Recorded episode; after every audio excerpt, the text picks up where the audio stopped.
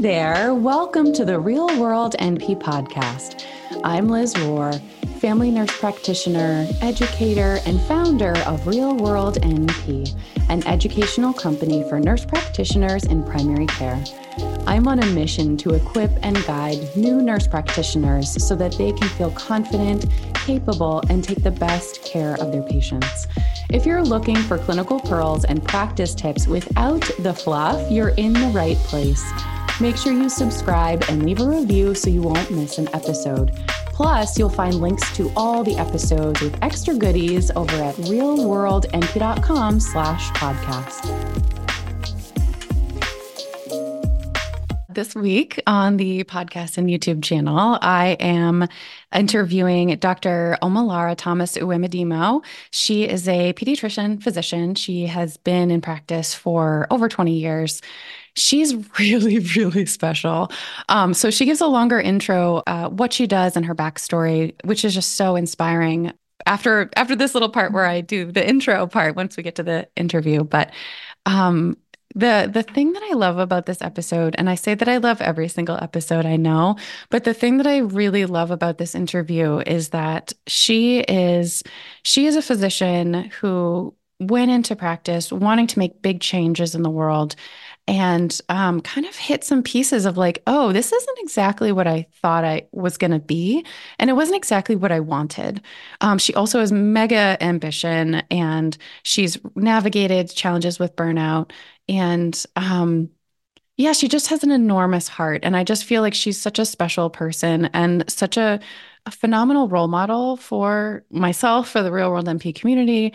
Um, of and and just just hearing her story alone, I think is going to be really inspiring for you to hear whether you're a new nurse practitioner or student or physician associate student or or new grad, or if you've been in practice for a while. And I mentioned this a little bit in the interview, but it's sort of like sometimes we're just like, well, I, I have these big ambitious goals and I want to see like this big change in the world and I want to make the world a better place and I want to make healthcare a better place. And it's like, it's just sometimes we hit this bump in the road of like, wait, is this the way that I wanted to do it? Or how can I kind of shift or pivot into it being like truly what I'm actually after, um, while at the same time navigating burnout? So, um, so yeah, so without without further ado, I want to share my interview with um, Dr. Omolara. Um, just I guess real briefly, just as a recap, because she mentions it in the interview, but it's nice to hear it um, more than once. Is that she actually has two different companies, and she has um, uh, Strong Children, which she mentions a little bit more about. It's just a kind of holistic wraparound services, real true community care um, for kids in uh, New York City. And um, her second company is really helping to help uh, practices, especially BIPOC uh, led practices, to just have the financial assets and funding and support that they need to do not just regular old primary care stuff, but what are those bigger like mission driven pieces of being in community health, being in primary care um, that will help them to do um, that great work. And I just want to say, and and she mentions this too in the interview, but it's not it's not only for people who are BIPOC providers or you know BIPOC uh, nurse practitioners, physicians, or that have their own practices it's really like this this conversation is really a larger conversation about how it's all hands on deck and how we can all be involved um, in making things better.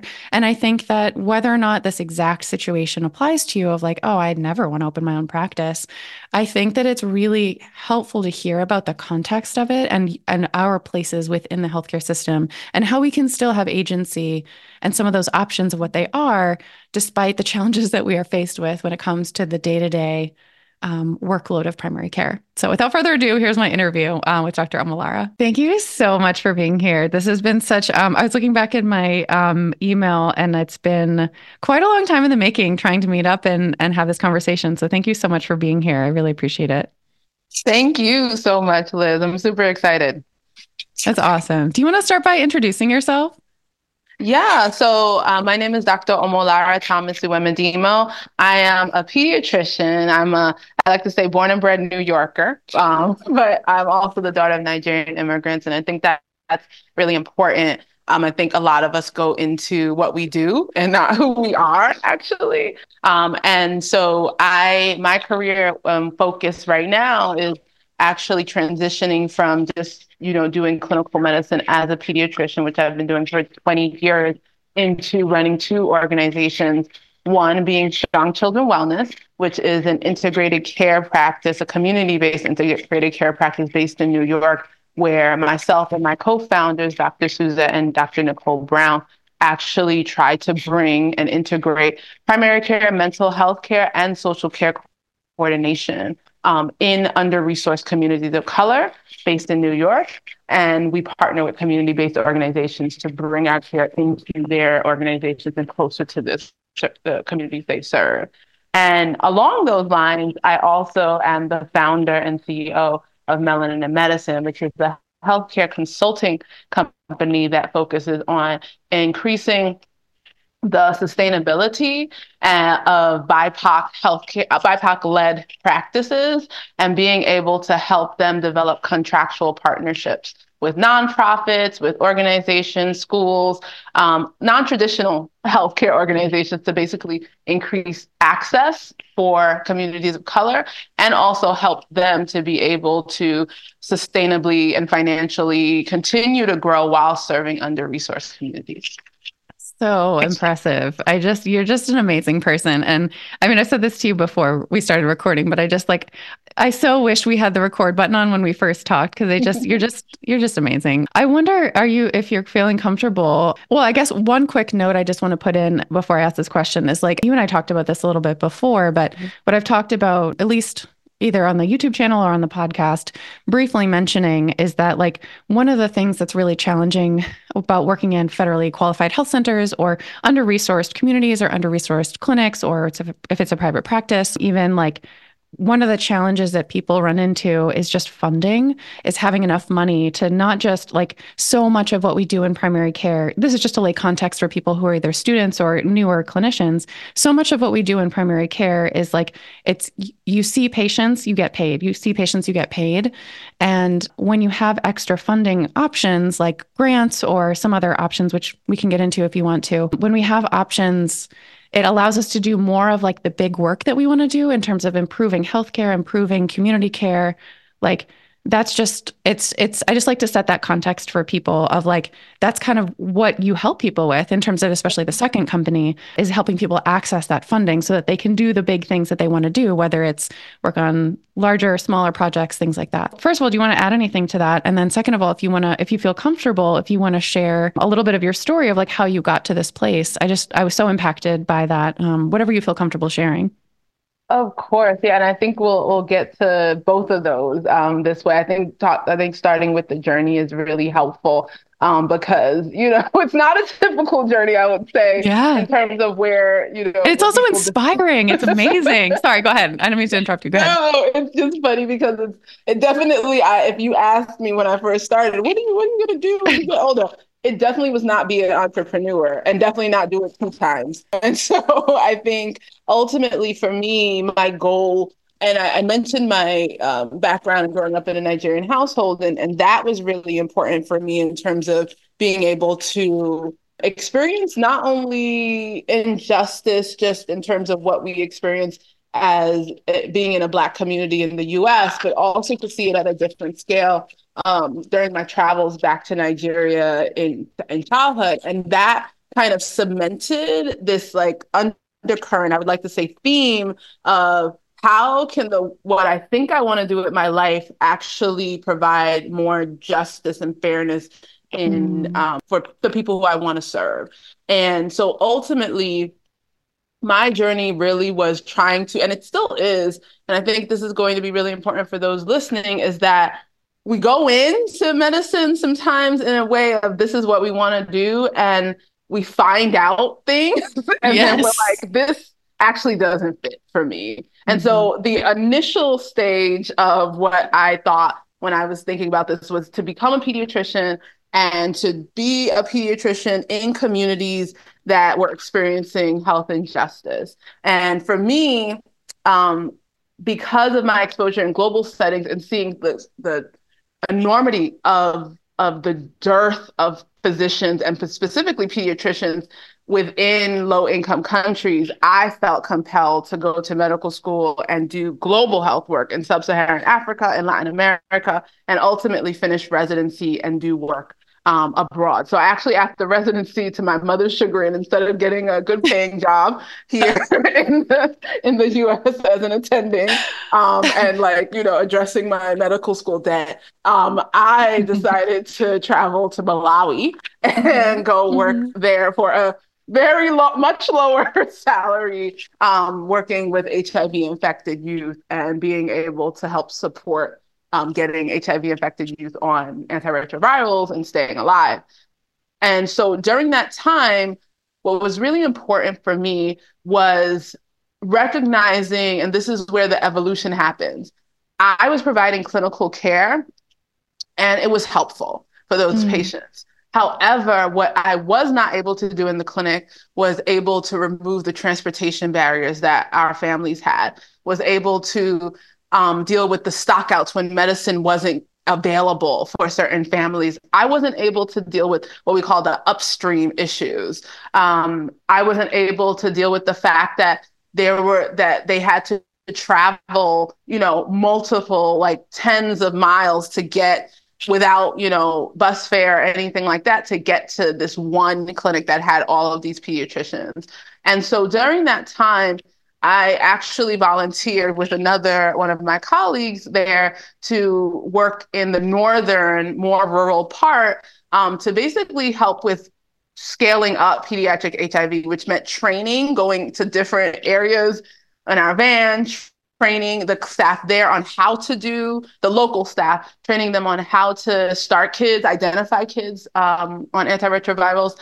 And that work was so meaningful to me, but had nothing to do with me actually seeing a patient. Mm. It was mm. all training and then helping them develop a system on how they're going to make sure that we document how many kids are actually seen. And, and all of that, what I found out later was public health mm. and health system strengthening. And so that inspired me to do that first evolution, which was move from clinical to now think about how could I actually do this work on a population level and really support um, improving and, and health justice for our populations, not for a one-on-one, but thinking about how we could build systems. So I ended up leaving, coming back to um, after about I think it was 13 months, coming back to the U.S. to do an MPH.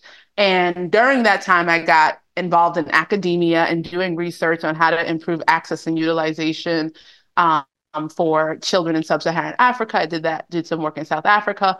And this, and the reason I'm going in depth in this is because I want people to understand how circuitous this is and yes. how I'm, I'm, I'm following you, especially as an experienced clinician. I'm like, yes, I know I'm on yeah. the track, but thank you for laying those planks for people, no, especially newer people. It's all related. Go ahead. Correct. And how to not be scared of when mm-hmm. you're like, this is what my vision was, and it's yes. completely shifting. And so during that time of doing research, um, one of the things that I realized was I wanted to get more of us in these settings global globally that I was working in and working on research. And I actually got recruited to now become a global health director and create a program where we could train physicians here to do work in both global settings, but also what we call local settings. So areas that were very deeply underserved. So um, indigenous like reservations, um, migrant work um, here in the US, un- work with undocumented immigrants. And so ultimately I spent, um, I shifted from research and actually spent a huge amount of my time doing training and working with residents and deploying them, building up partnerships with organizations in both here in the US and then globally in India, Kenya, the Dominican Republic, to be able to um, make sure that uh, residents had the opportunity to know how they could deliver care um, in in areas that were low resource and also areas that were deeply marginalized and how to do that effectively. Um, while I was doing that, however, I was also seeing patients in Queens, New York. I was also Just teaching. on the side, you know, no yeah, big deal. you know, I was also teaching an MPH program and um, an associate professor doing that um, in global health. Um, and then I was also um, running two research programs um, in in my institution that were focused on addressing social issues and how do we use the clinical setting to address food insecurity, housing insecurity, because these were the things that I was seeing in my clinical work. So I was doing all of that and as you may imagine, it's very predictable to everyone but me was that I got burnt out. I was gonna say, are you getting burnt out here? I feel like I'm getting a little tired. I'm tired yes. on your behalf thinking about all of that on your plate. Correct. And and ultimately I decided, okay, let me step back a little bit from the clinical work. But um, I ended up filling that with doing advocacy work. Um, for immigrant families, particularly because it was in a time when um, during the Trump um, presidency and uh, they were being attacked about a policy called public charge. So I was doing that work and I actually ended up hospitalized um, mm. after about six months of just not sitting down. mm. um, I actually ended up uh, in the course of a week losing the ability to walk. Um, oh suddenly, I was nauseous, and in a day had some dizziness, and then I couldn't use my right arm and leg. Um, and so ultimately, that hospitalization ended up leading to a diagnosis of multiple sclerosis. Mm-hmm. And um, this is the other evolution, which is um, the idea when I finally realized um, I was in hospital and I had to give up my work. I couldn't actually do it. And um, they had to find five people to be able to do my to do your job, to do Correct. your one job that you were doing. Oh my gosh. Exactly. And so that was a revelation. And the next part of my evolution, which was where my doctor told me that if I continued on this path, I probably would have multiple flares from multiple sclerosis and would probably end up in a wheelchair. Um, and so I went to my institution to try and see if I could get support to be able to do this work, um, streamline it. But they did not have the capacity or resources to be able to honor that request. And that was the decision I had to make of do I shift um, mm-hmm. or do I decide, look, I, I have to do what I've been doing and I just have to deal.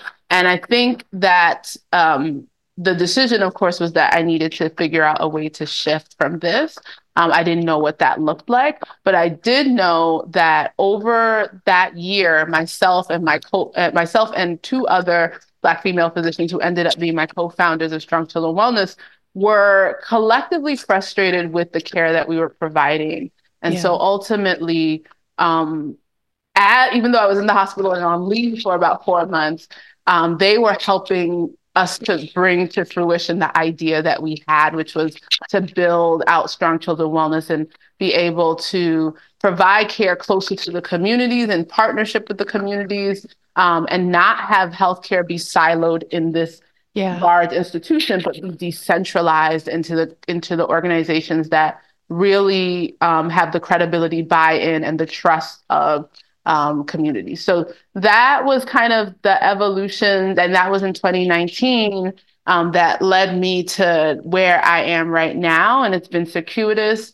um, but it's also been really um, interesting and eye-opening in terms of just seeing kind of what the traditional path looks like usually for people and what are the different obstacles that can come up during that. Oh my gosh, I just love that so much. It's just such a beautiful story and like it's so relatable on so many levels because I think so many people like you said like go into healthcare because they want they have a vision of what it means and what they want to do and then they get there and not only is the is it more complicated. I think this I think this is a universal experience is it's more complicated than we expect and then we may not have the agency that we thought we did or it might just not it, it might be that it's not really what we actually actually wanted. Right. And so I just really love you sharing that like really complex and beautiful story and like such a big heart that you have and so much ambition that you have. And I just feel like it's so, um, so it's going to be so meaningful for people to hear this because so many people are in that position. I think, you know, whether you're a, a student and you kind of like are or new grad and you're kind of in this like brand new situation of like, you know, what am I here for? What am I doing? Or if you're kind of further into practice after a couple of years and you're like, what am I doing? and you're kind of like trying to figure that piece out of like, I like this, but I'm not really sure. So, yeah. Um, and I think, you know, how this relates to your other question, which was about the financial difficulties yeah. and challenges, you know, one of the things that was that we didn't get to see as much initially as, you know, academic clinicians inside of large healthcare institutions based in New York was what happens behind the scenes in terms yeah. of how this money how how does a visit get reimbursed and yeah. what does medicaid look like and unfortunately what we've now realized which i think was hidden from us is that healthcare has really turned into a profit driven yeah. um, uh, industry rather than a purpose driven industry. You yeah. would assume that it would be more purpose driven since we're dealing with like people's lives, right? but um, yeah. not not here in America. Okay.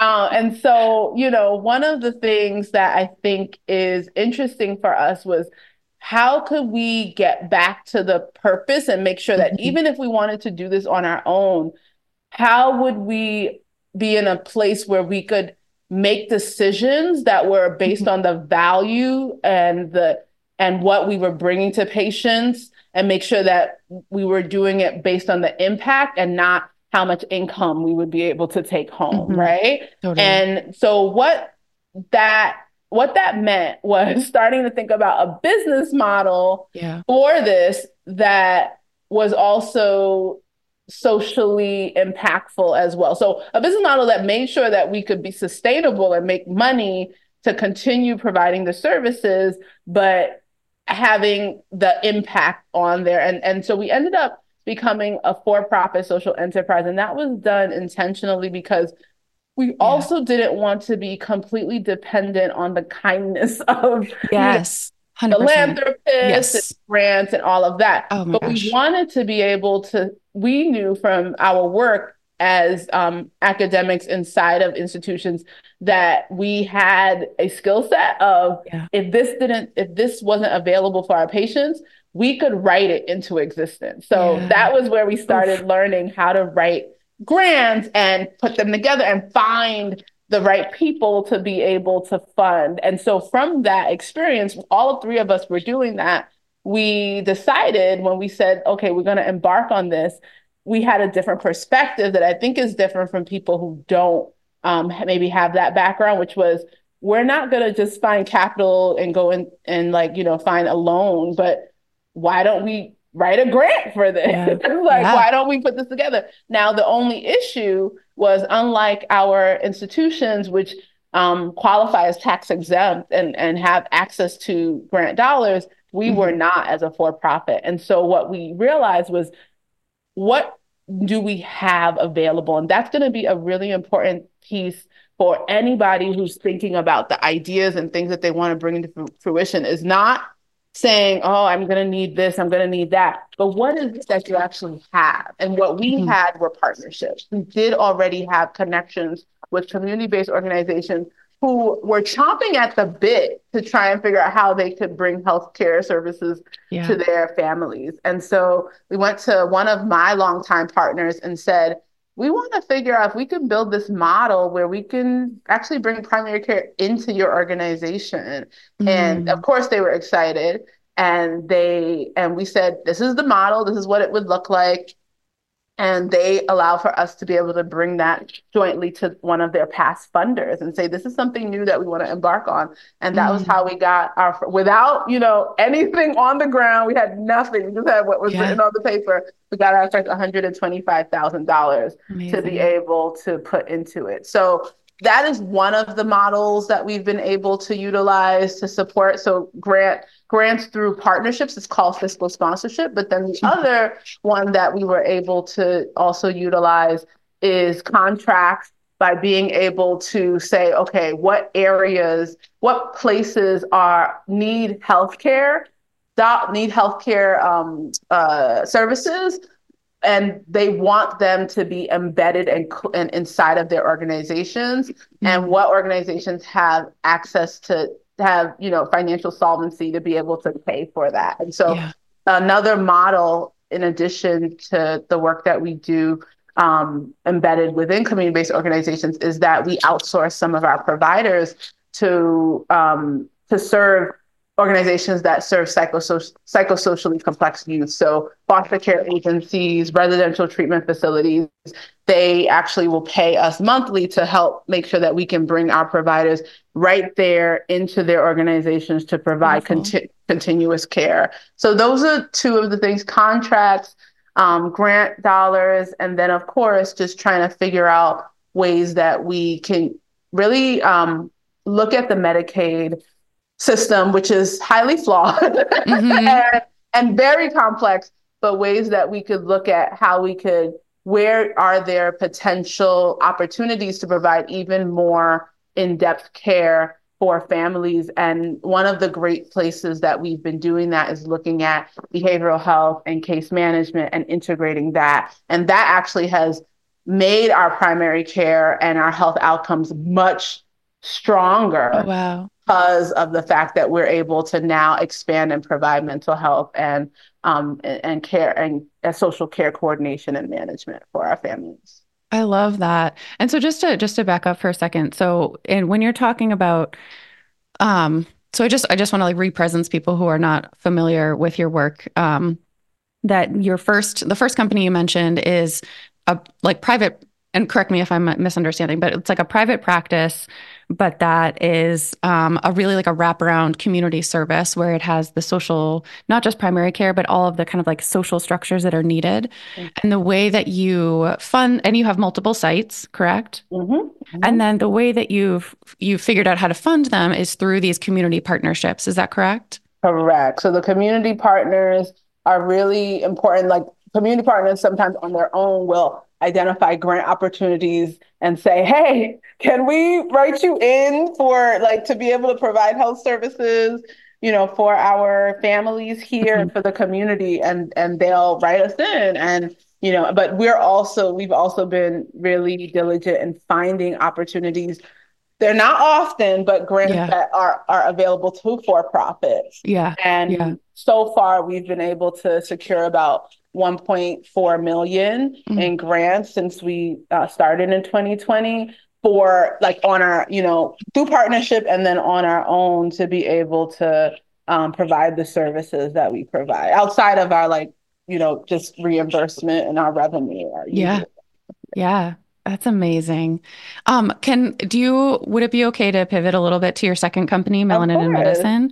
Yeah. I think like and I mentioned this at the very beginning of our recording, but like um, at least this is my experience. And so I'd love to hear your experience and like if you have examples of like people that you've worked with with this company um, or groups that you've worked with with this company. But my experience is working in federally qualified health centers, under resourced. Um, it's really Medicaid primarily reimbursements. And like I would be given a schedule, I would see this number of patients. We would, you know, do billing and coding to you know as accurately as possible but there didn't seem to be like a ton of difference between the different levels um, of uh, complexity of a visit to how much money the the company actually got back the federally qualified center health center got back and so it was really a bit of a numbers game where it was like you just saw as many patients as they could to keep the doors open and to pay the bills.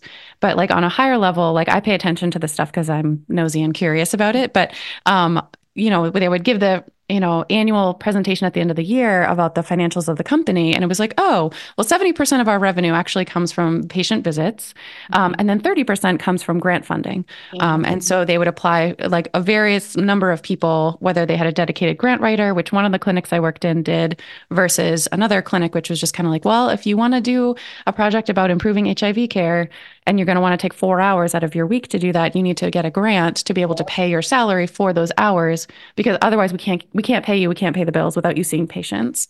Mm-hmm. Um, so I guess that's just an example to like set some context for people. Um, is and and I'd love to hear like is that an experience that you've heard other places because you've worked with so many people and that um, yeah and then if you want to just talk about what you do with melanin and medicine um, related to those situations. Yeah, I mean, first of all, that was totally the same. Ex- it's not the same, right? So federally qualified health centers have a specific focus and mission, and yeah. you know, but in terms of academic health centers as well, you know, the goal was like if you're not teaching, if you're not yes. if you're not yes. seeing patients, and you want to start this like you know social care coordination program. Yes go everything costs money. Exactly. Go find the grant to do yes. it and and that's fine you know? And so um it got to a point where i had gotten so many grants to do inside of the institution that i was probably overfunded but i was still seeing patients because mm-hmm. my mm-hmm. patients would have probably rioted if, I, if I wasn't in the clinic.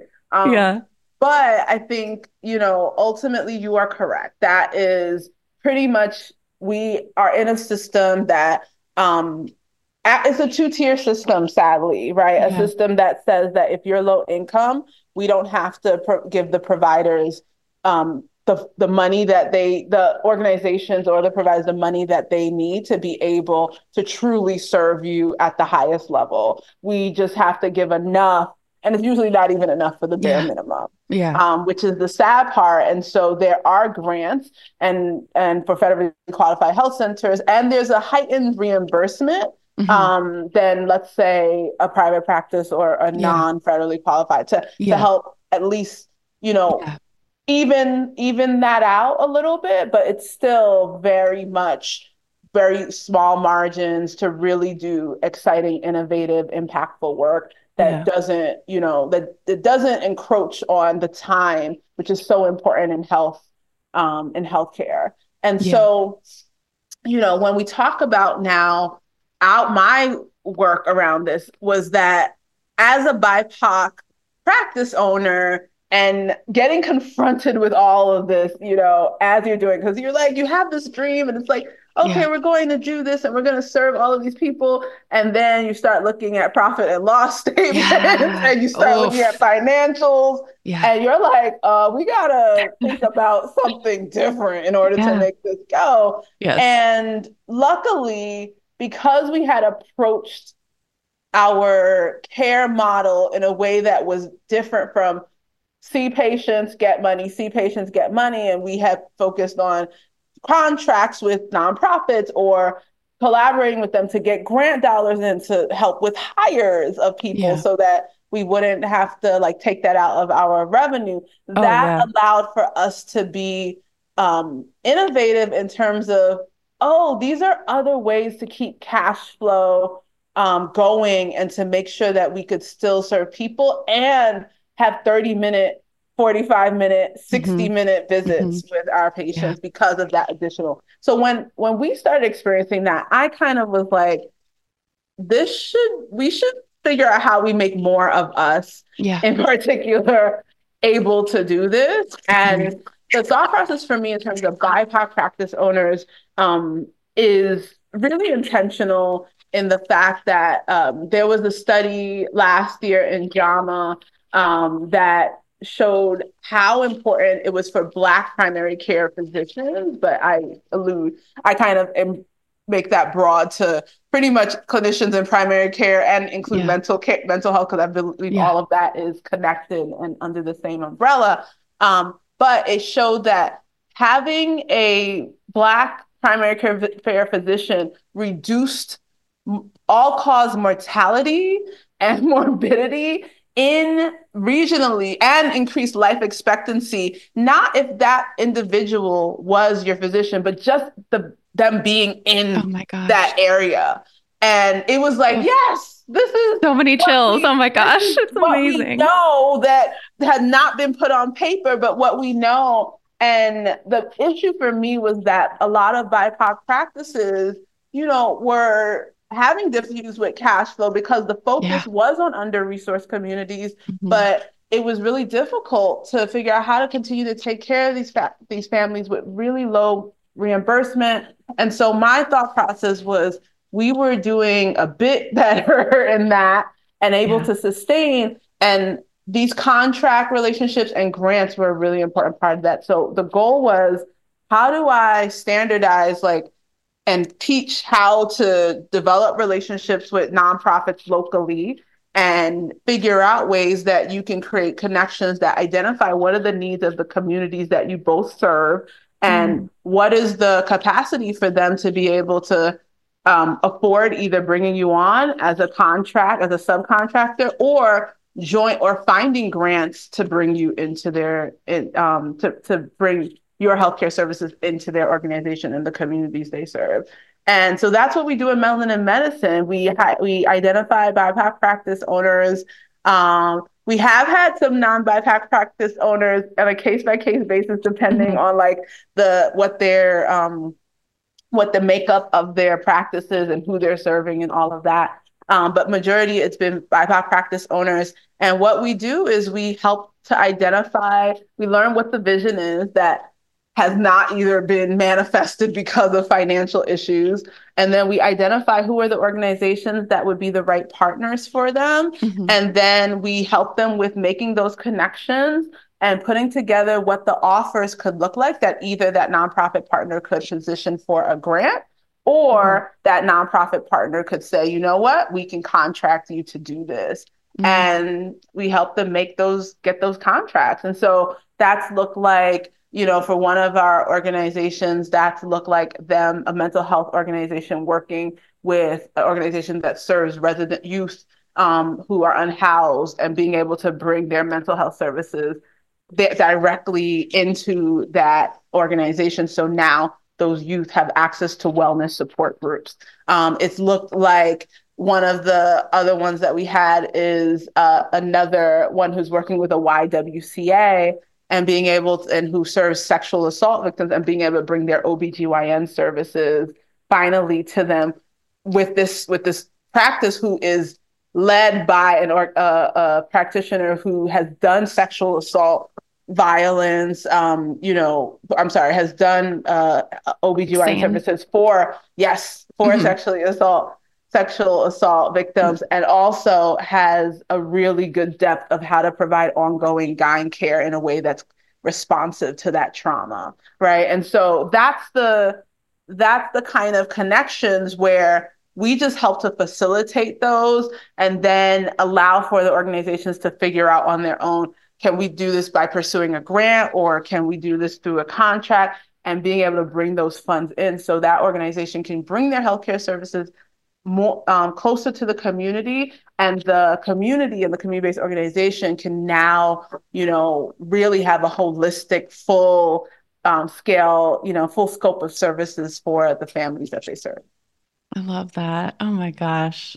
You're just so special. You're such a special person and like oh i just feel like the world is a better place that you're here. And like you get to talk to all these people on this podcast. I just like feel so emotional. Thank you so much. Oh, this is so cool Thank you for that. I think we're at a, a work. In, I think. Well, I, I, think all of us are a work in progress. I definitely feel like that um, day to day. Um, especially if you ask my two daughters, they're like, "I don't know if she's that special." But I know it's not, isn't it the worst? Your your own kids are just like, "Yep, yeah, okay, whatever." exactly oh gosh. Well, this has been so so cool. Um, are there are there other things that you want to share um, to you know the new nurse practitioners, experienced nurse practitioners, uh, physician associates, physician associate students?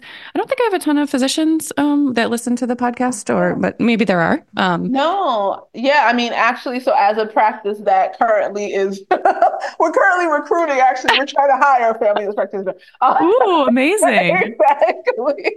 So you know, let me put that out there. If you're in yes. New York, but I think um, ultimately, as a practice, I was going to say that it has a diversity of clinicians, right? Including, you know, as I said, trying to we all we have a nurse practitioner on staff, but also uh, mental health, you know, uh, social workers, um, care managers, all sorts of things. I think what's really important about how we move forward in healthcare for me as a physician, which is why when I talk about melanin medicine, it's very, very clear I'm not talking about BIPOC physicians. I'm very clear about that. BIPOC clinicians, because I feel like we need all hands on deck. Yeah. I feel like we all have these different experiences, you know, especially nurses in particular, a very different experience from us as physicians in terms yeah. of I would assume how they approach care as well, just yeah. given kind of the intimacy of, yeah. of the training and the and the work that you do before you become nurse practitioners.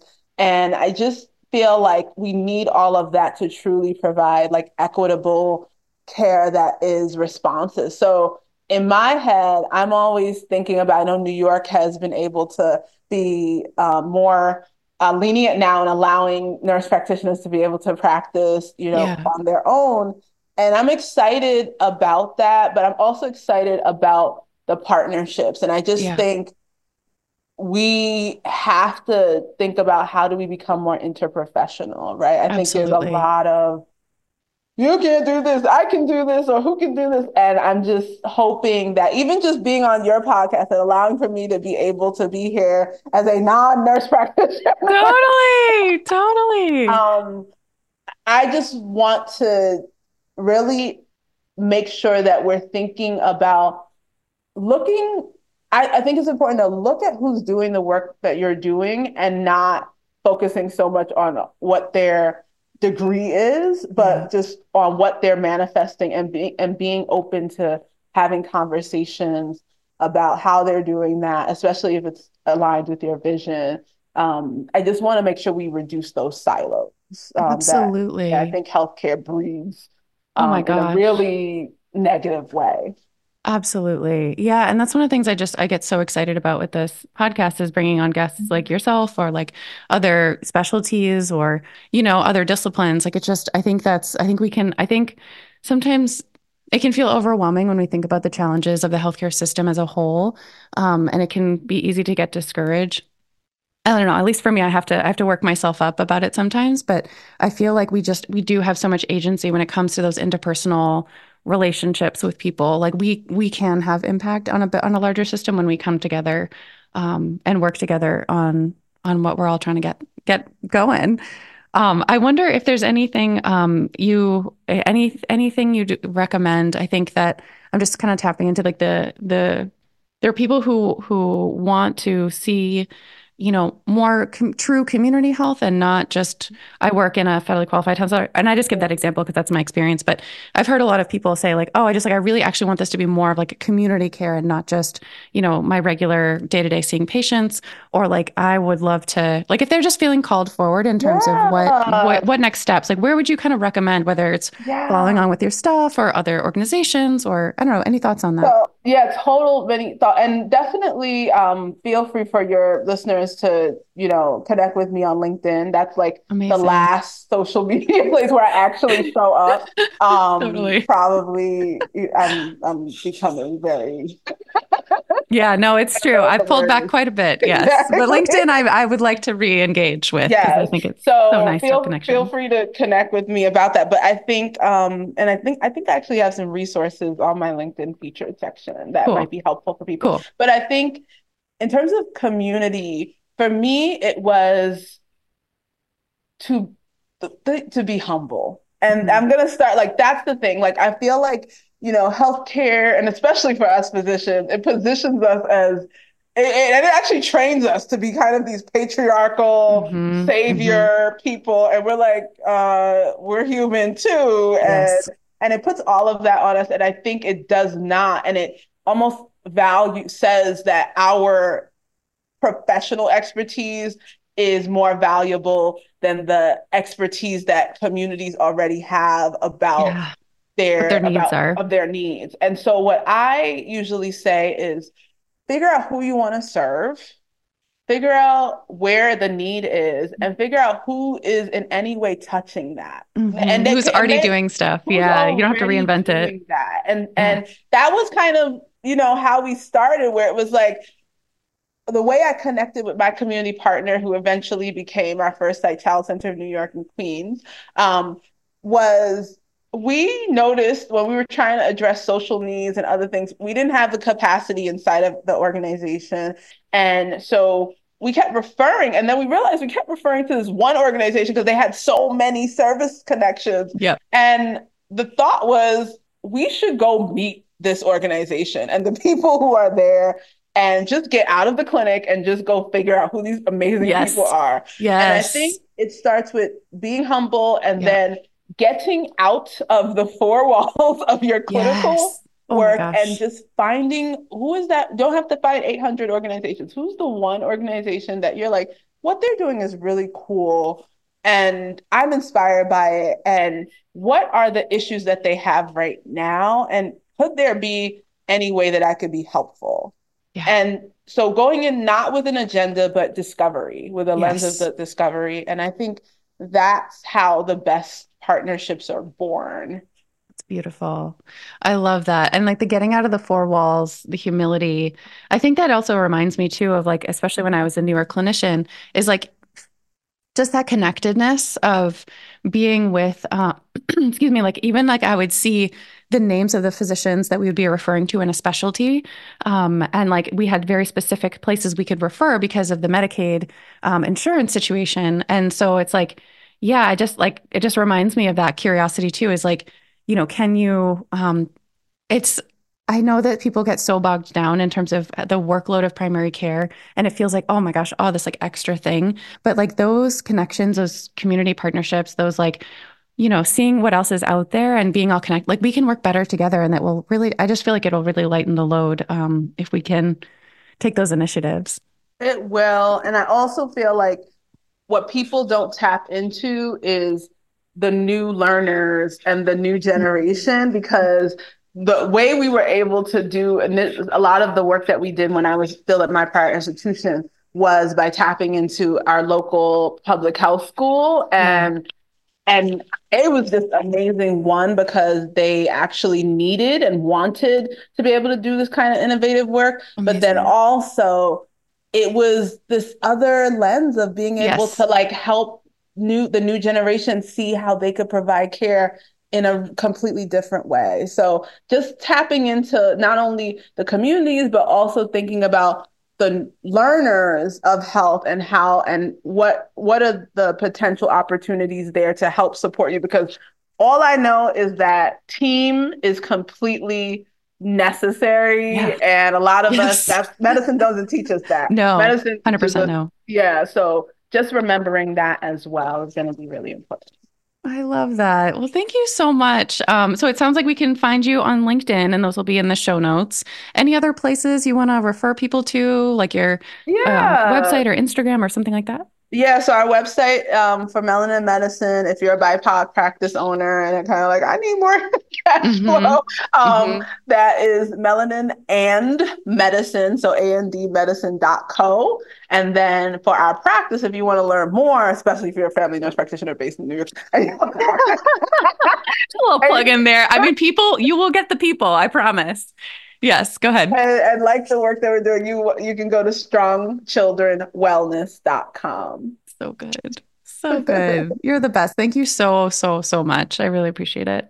Thank you. This was such a pleasure. It's very cathartic speaking with you, Liz. So keep doing what you're doing. I know podcasting is not easy, but oh, I love it. I would do it all day, honestly. I just shop talk all day. My favorite thing.